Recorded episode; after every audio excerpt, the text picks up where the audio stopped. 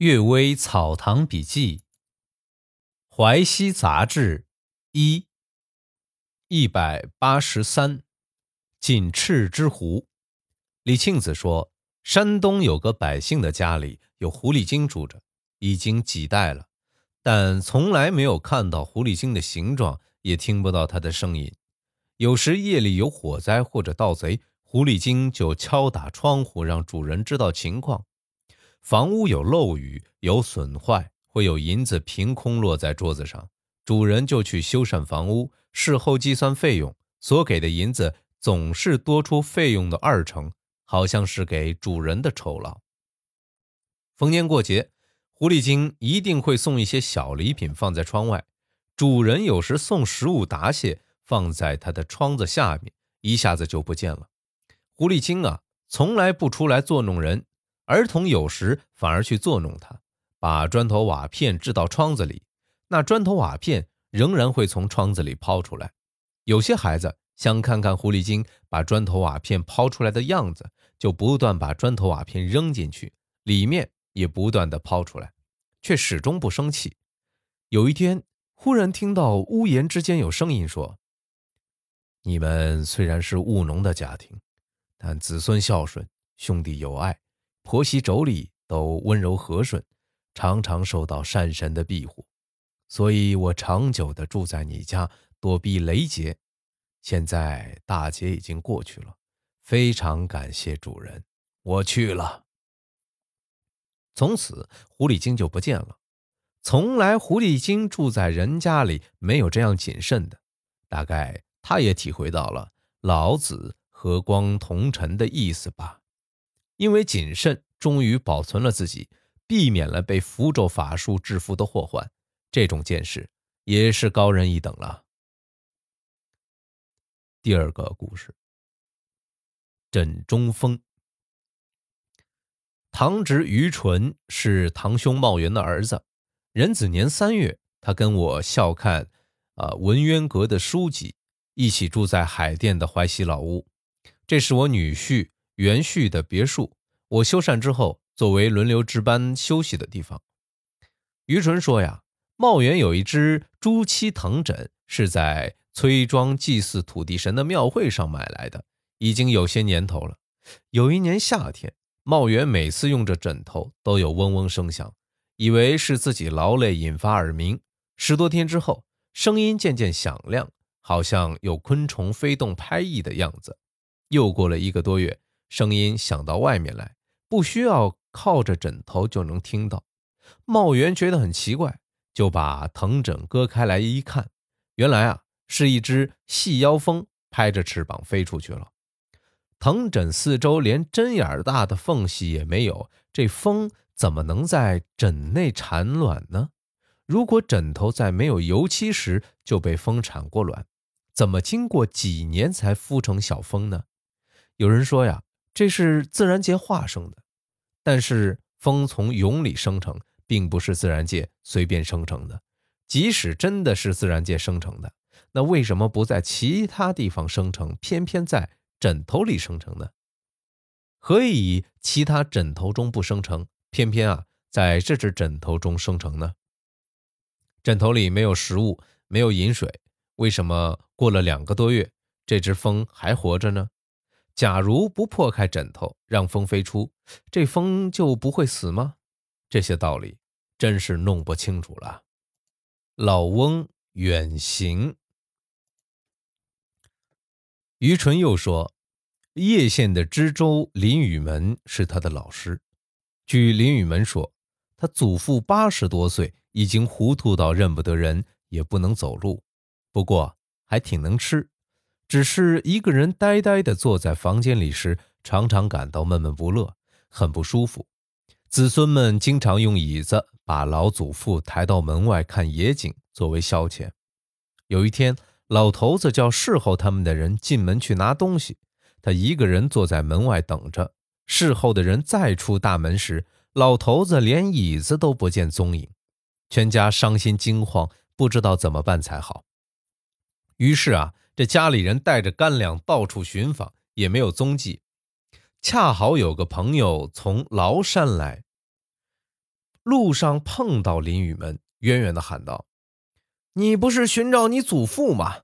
现在他在崂山某寺院里平安无事。”林雨门立刻骑马去崂山寻找，见到老祖父果然在那儿。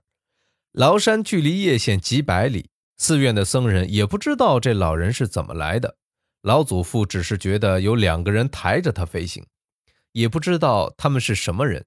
这件事情啊，虽然很奇怪，却又不奇怪，不过是山魈狐精鬼魅捉弄老人，作为一种游戏而已。这个故事我觉得还挺神奇的啊！不知道大家有没有听过黄延秋外星人事件？黄延秋啊，家住河北省邯郸市肥乡区旧店乡东北高村，他是一个农民。一九七七年七月二十七日啊，即将成婚的黄延秋突然消失，村民寻找十天未果。在当时通讯条件下，许多农村。还只有村委会一台电话或者电报来传讯。突然啊，一封传递延误的电报被辗转交到东北高村村委会，日期标注是七月二十八号，也就是黄延秋失踪的第二天的电文。上面写道：“新寨村黄延秋在上海蒙自路遣送站收留，望认领。”奇怪的是啊，这个电报的发送时间啊。是距离这个黄延秋消失仅十小时之后，当时啊，他所在的东北高村距离上海有一千一百四十公里，如果去上海，必须要先去邯郸坐火车，不计等车时间，也要再搭二十二小时最快的直快车才能到。怎么可能在十小时之内他就已经出现在上海，并且被收容遣送，还被发了电报呢？回乡之后啊，这个黄延秋说出了他的奇遇。他说呀，当晚十点钟左右，他在房间睡下，一闭眼，突然被喧闹声吵醒，再睁开眼的时候，他就已经在高楼林立的大城市了。问人啊，发现自己在南京。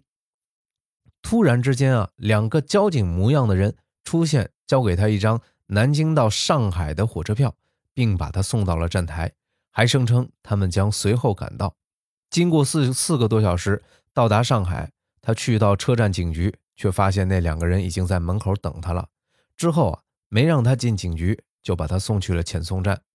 村中人收到消息之后啊，委派黄延秋的哥哥黄延明和邻居吕秀香去接人。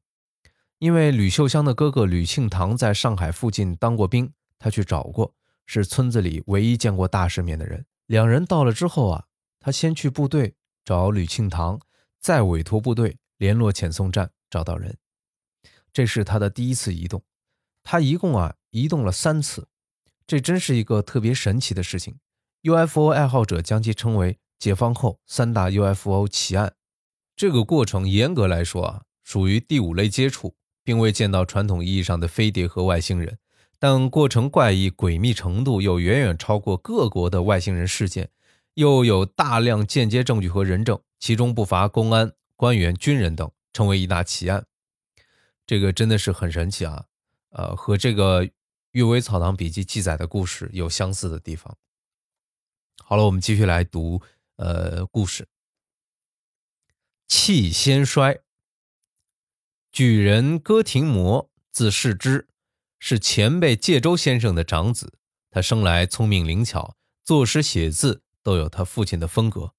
对于长辈歌社之呢？独独把我当做老师来敬重，我也期待他有远大的前程。不料啊，他到四十多岁才当上一个学官，后来得了神经病，时发时止，竟然过早的去世了。我很为他感到难过。一次偶然的机会，我对侄孙树觉讲起，树觉说：“哥世之死之前啊，读书读到半夜，偶然间就眼前的景物得出一句诗。”秋入幽窗灯暗淡。他呢又想凑一个对句，还没有想好。突然有个朋友接起帘子走了进来，他就请朋友坐下聊天。歌舍之告诉朋友有这样一句诗，朋友说：“怎么不对‘魂归故里月凄清’呢？”歌舍之惊讶地说：“您怎么讲出像鬼的诗句呢？”一下子呀，这个朋友就不见了。这才醒悟到朋友已不是生人。原来人的衰气出现之时，鬼感应到衰气才来相会，因此歌舍之不久就去世了。这件事情和《灵怪集》记载曹唐的江陵佛寺这一诗里“水底有天春脉脉”一联相类似。